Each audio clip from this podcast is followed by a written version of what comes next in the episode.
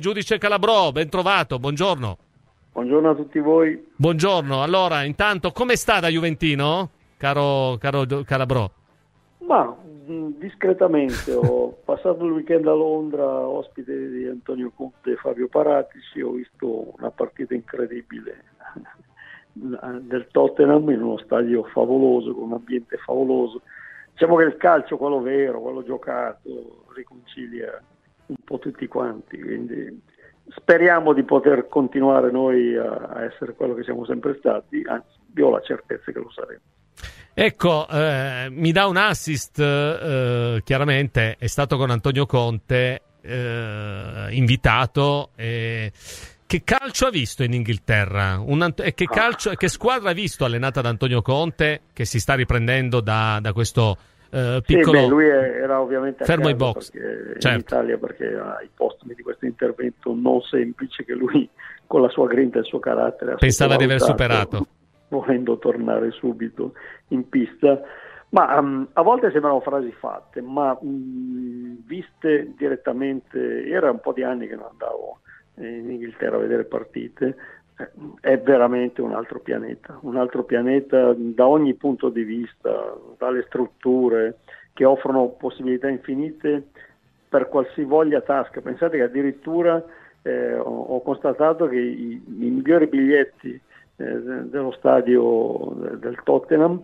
costavano meno rispetto a quelli di, di San Siro dalla partita dei Champions League di, del Milan contro lo stesso Tottenham quindi ce n'è per tutte le tasche, una grande hospitality. Si va allo stadio parecchie ore prima per godersi l'atmosfera.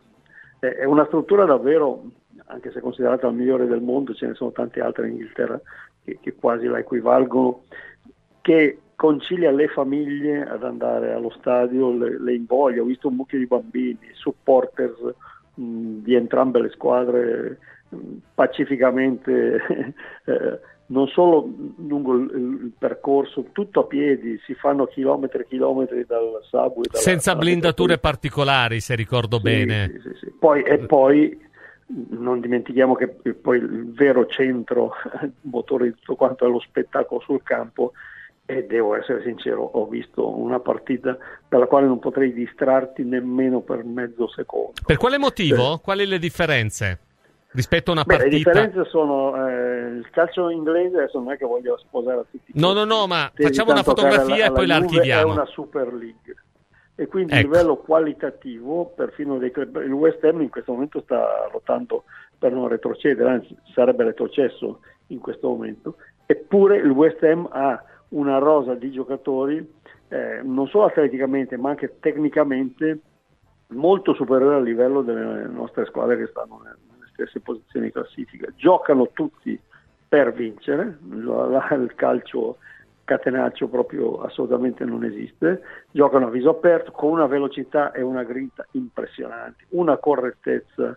Arbitrava Oliver che noi Juventini non amiamo molto perché ci ricorda il bidone della spazzatura che aveva coniato con, con un neologismo incredibile, eh, mitico Gigi Buffon e, e, però decisioni giuste, decisioni sbagliate, dopo anche lì mezzo secondo finivano le contestazioni, falli, falli che là vengono considerati non tali perché gli interventi diciamo decisi eh, fanno parte dello spirito di quel calcio, ma ripeto è soprattutto un livello tecnico e di velocità che noi veramente non, nemmeno quando gioca la prima contro l'ultima riusciamo a vedere.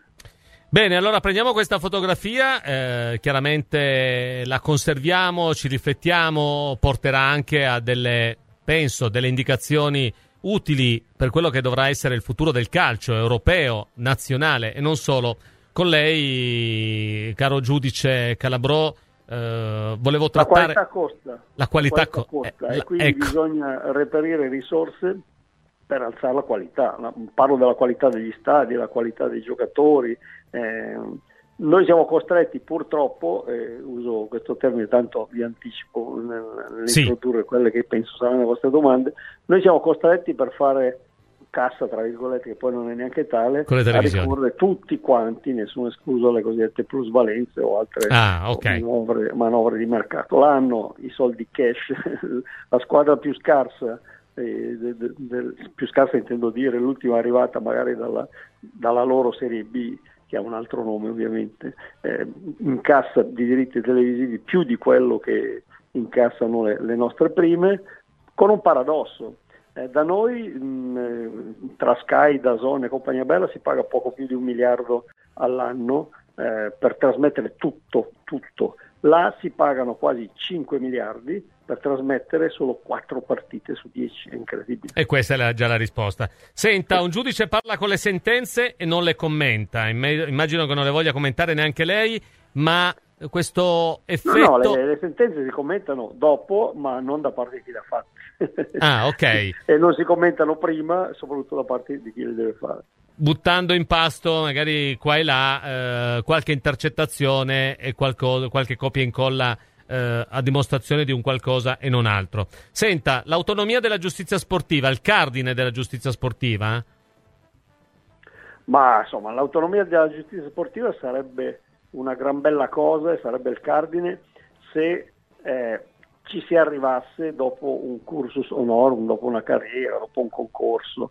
Eh, c'è la corsa a fare i giudici sportivi da anni, non so se la gente che ci ascolta lo sa, da anni, parecchi anni, il CSM, il Consiglio Superiore della Magistratura, ha vietato ai magistrati ordinari di far parte della giustizia sportiva e quindi quelli che, che voi chiamate giudici sono spesso avvocati, eh, professionisti di altre, di altre aree che spesso arrivano a, perché per cooptazione, per scelte non si sa bene quanto motivate. Pensate a quello che è successo nel caso clamoroso, eh, ma recentissimo, eh, nella procura che riguarda l'AIA, il settore arbitrale, quello più delicato, sì. no? quello che ecco, avete visto. Eh, chi, chi ne faceva parte? Lui, ecco, ecco, e, ma come c'era arrivato? È la cosa più impressionante è quella, no? che titoli aveva. Io faccio solo un esempio eh, personale. Eh, quando eh, mi sono dimesso dalla magistratura eh, avrei potuto finalmente eh, chiedere di far parte della giustizia sportiva. Avrebbe potuto, non, effettivamente. Non me la voglio tirare, però sapendo che eh, la mia fede calcistica era nota anche all'esterno e quindi quando anche io fossi stato convinto di essere il miglior e più indipendente giudice sportivo eh, d'Italia, eh, non mi sarei mai permesso di poter essere visto in qualunque tipo di decisione come pro o contro eh, qualunque cosa solo perché è etichettabile come supporter della Juventus e, quindi e non solo non, per una questione di opportunità pensato. immagino ecco. molti invece non solo non fanno così ma nel momento in cui hanno la possibilità di avere quella finestrella di notorietà che è stata loro sempre negata perché forse nella vita non hanno fatto queste cose così interessanti, soprattutto perlomeno dall'esterno, appena hanno questa finestrella di visibilità parlano, esternano e vengono completamente meno a quella funzione che magari un magistrato di carriera, anche se non sempre, anche questi esempi li troviamo eh, nel processo Juve, eh, sanno magari rispettare meglio. Senta, parliamo di questo eh, sono arrivate le carte, la Juve fino al primo marzo ha tempo per fare eh, ricorso e sicuramente verrà fatto. È rimasto stupito nel leggere, immagino, sintesi o non sintesi delle tantissime pagine accusatorie nei confronti. No, io mi sono letto proprio le pagine originali. Anch'io ci ho provato, un po' complicato, un po' complicato, no, ma lei ne ha gli strumenti. Tanto e, lì di, di, vero giuridichese ci ho visto poco. Cosa ci ha trovato? Senso... Cosa ci ha trovato, giudice? Ci ha trovato una volontà di arrivare a una conclusione partendo da premesse sbagliate, punto e basta. Eh, adesso io non, non voglio entrare nello specifico, ma credo che se invece che al, al, al, collegio di garanzia del CONI, che ripeto è, è formato da gente comunque eh, scelta e cooptata non da gente che è arrivata con un percorso, un concorso o, cose, o cose, un esame o cose di questo genere, ehm, si fosse davanti alla vera Cassazione, parlo della Cassazione sì. che sta a Roma che è il terzo grado dei giudizi civili e penali ordinari, questa sentenza ehm, sarebbe cassata, perché questo è il termine più, più corretto, in, in, pochissimi minuti perché non si regge in piedi, eh, è stata formulata sulla base di un non processo, perché così è stato, in poche ore si è passati al decidere se fare una revocazione sì o no e quindi se riaprire o chiudere definitivamente una partita, a decidere nel merito, quindi figuratevi che, che spazi di difesa ci sono stati per gli avvocati, ma non parlo solo di quelli della Juventus, perché noi tutti siamo eh, accorati nel difendere gli interessi della squadra che, sportivi ovviamente che ci sta a cuore, ma pensate ai dirigenti, carriere rovinate, carriere costruite con anni e anni di lavoro, di sacrifici, partendo dal passo, arrivando, insomma 30 mesi di squalifica sono un ergastolo per un dirigente sportivo. Assolutamente, ti possono negare anche il futuro, diciamolo chiaramente. Tutto questo fatto in pochissimo tempo con una sentenza di qualche decina di pagine della, delle quali ehm, per motivare eh, per usare il, tra virgolette, motivare questa decisione sono state usate meno della metà delle pagine eh, che sono state usate per scrivere tutte cose irrilevanti come i nomi, le imputazioni e cose di questo genere. E in più la cosa, eh, delle due cose incredibili, si è introdotto in un giudizio che doveva riprendere dal punto in cui era stato interrotto qualche capo di incolpazione che non esisteva prima e quindi una cosa per chi fa diritto, io l'ho definito un aborto giuridico, ma più o meno siamo lì, comunque una scorrettezza, una illegittimità definita sì. come volete, in modo che nessuno si possa offendere da questo punto di vista, è combinata una sanzione senza un minimo di motivazione all'interno di una norma che è antigiuridica per eccellenza. È come se nel, nel codice penale eh, si desse al giudice la possibilità, ehm, se è stato colto a commettere un furto, una rapina, può essere condannato da un giorno a quello che vuole il giudice. Proprio, proprio quello che ci stanno segnalando in tanti. 50 anni, ma stiamo, stiamo scherzando. Sente, questa equazione più verità, meno velocità? Cioè no, eh, esattamente il contrario, che noi chiediamo che la riforma possa avvenire in la processo... velocità deve prevalere sulla verità, è anche questo un obbrobrio giuridico. È un obbrobrio giuridico, Qualunque tipo di processo lento, medio, rapido, rapidissimo, deve comunque eh, tendere ad accertare la verità, perché altrimenti non sarebbe un giusto processo come vuole la nostra Costituzione. Il giusto processo è proprio quello che consente in tempi ragionevoli, no? ovviamente in modo dipendente dal contesto in cui si è calati, ad accertare la verità. Il processo deve tendere ad accertare la verità e soprattutto deve fare giustizia. La parola giustizia vuol dire che accertata una verità, ci debba essere o una soluzione o una sanzione giusta. Giusta vuol dire equilibrata, ponderata e soprattutto motivata. Ecco, eh, quando faceva riferimento l'ingiustizia eh, la si nota anche nella mancanza della motivazione profonda, nella possibilità di indicare da uno a mille punti quello che uno vorrebbe, cioè te ne possono esatto. dare, no? Eh, lei non ci vede anche una volontà però politica in questo momento nei confronti, la solita regola ne condanniamo uno eh, per dimostrare a tutti come... Per educarne cento. Per educarne cento, ecco, che è un'equazione che mi fa saltare sullo sgabello. Colpirne uno per educarne cento. Eh, è una cosa da staterelli dittatoriali, eh, anche noi in Italia in passato abbiamo avuto questo tipo di situazioni. Eh, guarda caso, eh, quando c'è di mezzo la Juve si ricorre sempre a questo tipo di, di situazioni.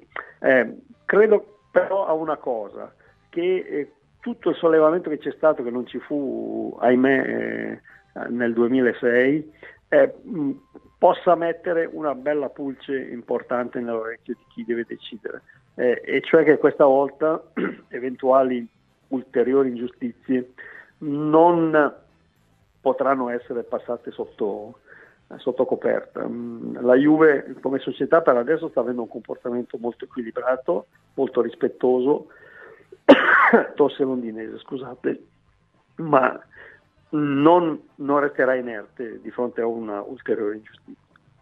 Lei in questo momento dovesse spiegarci, poi la salutiamo con uh, un intervento di un, di un, nostro radioascoltatore o di alcuni vocali uh, diretti. Ho chiesto la gentilezza di, di, di, di rivolgerle qualche domanda diretta uh, da parte di chi vive la Juventus da tifoso e non vorrebbe perdere questa passione.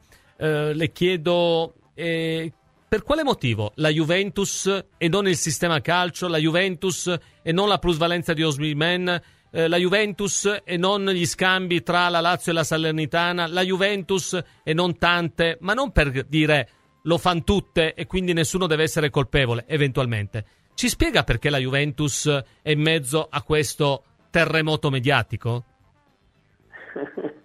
allora, ci sono tante motivazioni.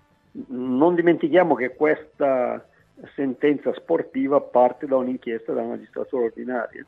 E, ehm, quello che mi chiedo è, siccome le plusvalenze, eh, lo, lo, ripete anche mio figlio che ha 11 anni, eh, quando gli ho spiegato cosa sono, dice, eh, ma ecco. bisogna farlo in 2, in 3, in 4, in 5, in 6, in 10, no? E non dipende dal numero. Non è nata so- solamente una. Ecco. E, pro- probabilmente anche la giustizia ordinaria eh, lavora a macchia di leopardo. Vi, vi, dico solamente una cosa, io n- non ho nessun piacere, anzi eh, faccio una premessa, sto ammirando il Napoli no?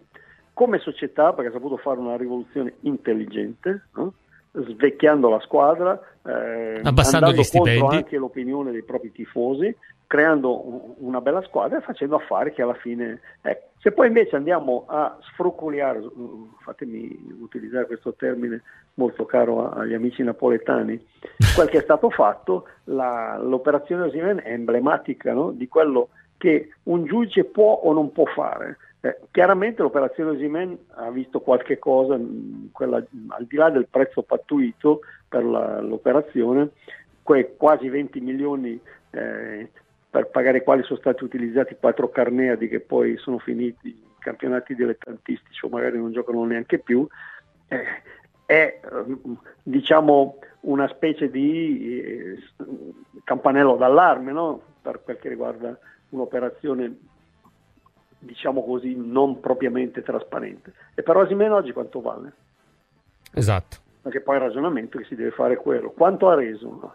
E quindi ehm, quei giudici eh, o magistrati della Procura di Napoli che stanno indagando, lo sapete, hanno chiesto altri mesi di proroga dell'indagine per un'indagine che eh, l'operazione Osimeno ormai è eh, di due stagioni fa, no? se, vogliamo, eh, se, vogliamo, essere concreti, e quindi non c'è tutta questa voglia, questa rapidità di arrivare a conclusione, ma io sono anche contento per questo, perché questo secondo me dovrebbe aiutare il sistema, lo dico in generale, e quindi anche il sistema giustizia sportiva, a, a, a, sostenere una tesi molto semplice. Non c'è una regola sulle plusvalenze.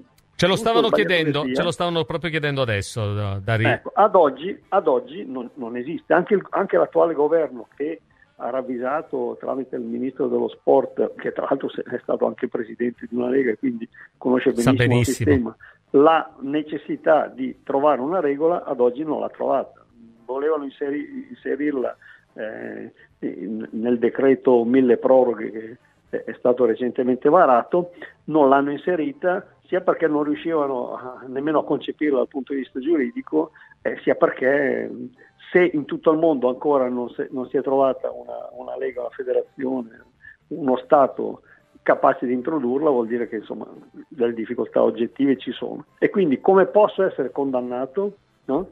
Eh, senza che in una sentenza si dica questa plusvalenza specifica eh, è fasulla, falsa il bilancio, ma dicendo semplicemente che siccome eh, qualcheduno al telefono eh, ha parlato di... O qualche foglio sistema, nel cassetto eh, bianco. È come se, se, io venissi intercettato dicendo che eh, ho la moglie, l'amante e un'altra amante che stanno litigando tra di loro, adesso vado a casa e le ammazzo tutte e tre, poi dopo si scopre che nessuna delle tre in realtà è morta, no? o è stata minimamente toccata, però io... Come fa? Esatto, è l'esempio proprio terra a terra. Senta, cambio un attimo argomento perché mi dicono chiedi, caro direttore, al giudice Calabro, intanto molti apprezzamenti per questa chiarezza espositiva, eh, la ringraziamo, eh, ma to- Conte vuole tornare in Italia magari alla Juve? Eh, Conte penso che in questo momento pensi soprattutto alla sua salute, non solo a quella immediata, diciamo così, ai postumi dell'intervento a cui è stato sottoposto, ma al modo di impostare in, in futuro la propria carriera. Non, non, credo che voglia stare tranquillo, lui non lo sarà mai, no? però eh, eh, tutto quello che è successo in, recentemente, la perdita di, di, di personaggi importanti nel mondo dello sport, fanno riflettere un po' tutti. Eh, il calcio deve essere ricondotto entro i limiti suoi naturali, è uno sport, si vince, si avete visto ieri sera i tifosi del Liverpool? Perdevano sì. 5 a 2. 5 a 2. Ho voluto aspettare quello come finale, rispetto invece a una vittoria eh, a, alla, alla, Spezia abbiamo visto in quale modo sono usciti i giocatori della Juventus. Sì, sì ma adesso no, non facciamo i, i super tifosi, purtroppo il tifo in Italia è, così, è malato da una parte e dall'altra, effettivamente così. Cioè non c'è una tifoseria che può ritenersi, ma non lo so, forse ehm, ieri per esempio una, una, splendida ragazza italiana eh, dell'Under 20 della scherma ha, ah, sì. accettato di rimettere in gioco una partita già vinta, già vinta dal punto di vista regolamentare, Francese. perché secondo un, un, la visione, esiste una specie di VAR anche lì, ehm, l'arbitro potrebbe aver commesso un, un, errore nel punteggio. Ha perso la partita, è stata accolta come la vera vincitrice del, del, torneo. Lo sport deve essere questo. Poi per carità il calcio si dice, è uno sport maschio, uno sport... però l'agonismo sì. deve essere confinato sul terreno di gioco. Eh, secondo le regole del, del calcio. Purtroppo devo dar ragione che fosse proprio lo specchio della società in questo momento che viviamo. Um, giudice Calabrò, la, la, disturbiamo con una domanda diretta a nome di tanti tifosi bianconeri, con un ospite, Pasquale da Cosenza, che ha il piacere di rivolgerle direttamente la domanda del tifoso di questa settimana. Buongiorno. Buongiorno. Buon pomeriggio e complimenti per la trasmissione. Eh, la mia domanda per il dottor Calabro era la seguente. Eh, qualora la Juventus dovesse fare ricorso al collegio di garanzia del CONI e venisse annullata la sentenza della Corte federale, la Juventus dovrebbe essere in qualche modo risarcita avendo avuto sia un danno d'immagine che un danno sportivo, dato che la sentenza è arrivata a stagione in corso e è andata poi a intaccare appunto sulla stagione sportiva della squadra, ma soprattutto la Juventus magari non ha potuto e operare sul, nel mercato di gennaio facendo qualche acquisto in previsione della stagione futura, proprio perché il futuro della Juventus è attualmente in bilico con eh, questa penalizzazione. Pasquale, io ti ringrazio, uh, hai fatto la domanda direttamente, complimenti, puoi ascoltarci dalla uh, radio ovviamente. Ascoltiamo la risposta del, del dottor Calabro. Mettiam, mettiamola così, eh, a parte il fatto che giuridicamente non vedo questi spazi, se come tutti auspichiamo, il collegio di garanzia annullerà la penalizzazione, credo che saremo contenti già solo e semplicemente di quello e tutte le altre, mh, mm, le altre riflessioni le lasceremo perdere, anche perché poi il campo dice una cosa importante. Eh, I 15 punti, più se vogliamo anche i due eh, fatti dal VAR, eh, Juventus Salernitana, ci lascerebbero a una distanza comunque siderale dal Napoli e non sarebbe cambiata la nostra stagione, mm, siamo una squadra che quest'anno eh, per tutta una serie di motivi e per il Napoli che va oggettivamente troppo, troppo forte e per noi che abbiamo avuto come altri club delle defiance eh, sul percorso siamo una squadra che può lottare per il secondo, terzo e quarto posto. Ecco, questa è la, è la, è la vera realtà. È la realtà. Un vocale per lei e poi la salutiamo. Avrei una domanda per il giudice Calabro vostro ospite. Allora, ma dopo le parole di ieri di, di Torsello, ma io mi chiedo, ma che senso ha fare ricorso alla Corte di, di garanzia presso il CONI? Cioè, ormai si è capito che nonostante questa sentenza sia piena di vizi di forma e a livello di, di diritto è aberrante, ma dopo quello che ha detto Torsello, cioè è lampante che, che sarà un ricorso inutile. Cioè, Torsello è stato chiaro, ha detto noi dobbiamo essere veloci anche se andiamo a calpestare il diritto. Dottor Calabrò. Beh, allora, mm, mm, cominciamo a dire che Corsello, Torsello è uno di quelli, è, è stato un lapsus ma neanche tanto involontario. L'ha evidenziato eh... lei, l'ha evidenziato lei. Torsello Corsello ha scelto una via stretta no? per motivare l'immotivabile. Eh, eh, bisognava fare tutto in fretta e è andata così. Per fortuna eh, Torsello Corsello eh, è quello che ha già deciso, tra quelli che ha già deciso, quindi ci saranno altri eh, che devono decidere e non si può rinunciare assolutamente alla possibilità che questi altri abbiano l'illuminazione giusta e vedano, um, perché la cosa che mi ha fatto molto piacere è che al di là di esperti reali o, o presunti eh, targati bianco-nero, su questa questione si sono espressi anche eh, grandi professionisti che tifano per altre squadre, magari per eh, squadre avversarie storiche eh, della Juventus. E ehm, in tutta sincerità ehm, io vi dico che se tanta gente di questa qualità come per esempio se leggete tutto sport di ieri l'avvocato Giorgio Spallone, noto tifoso dell'Inter ma grande esperto di, di, di diritto sportivo, si è, si è espresso demolito, in altro modo. Ha demolito questa decisione, insomma ci sarà pure un motivo. No? Il dubbio dovrebbe quantomeno eh, sorgere. Come va a finire domani invece sul campo? Allegri eroe, Allegri vittima di questo ritorno di Coppa? Faccia il tifoso, svesta i panni no, che ha vestito fino adesso. Che, eh, allora, nessuna squadra cambia molto all'improvviso, no? Nessuna, dico nessuna. E domani la Juve sarà eh, molto allegriana, molto determinata, eh, credo e spero che, che, riuscirà a farcela, ma non aspettatevi un 4-0 o una partita di dominio come è stata quella del, del Napoli di ieri o del Real Madrid nel secondo tempo. Ecco, Almeno un gol in più degli avversari, però speriamo. Sì, giusto? sì a, me, a me basta anche 1-0, va benissimo, anche se preferirei soffrire un po' di meno.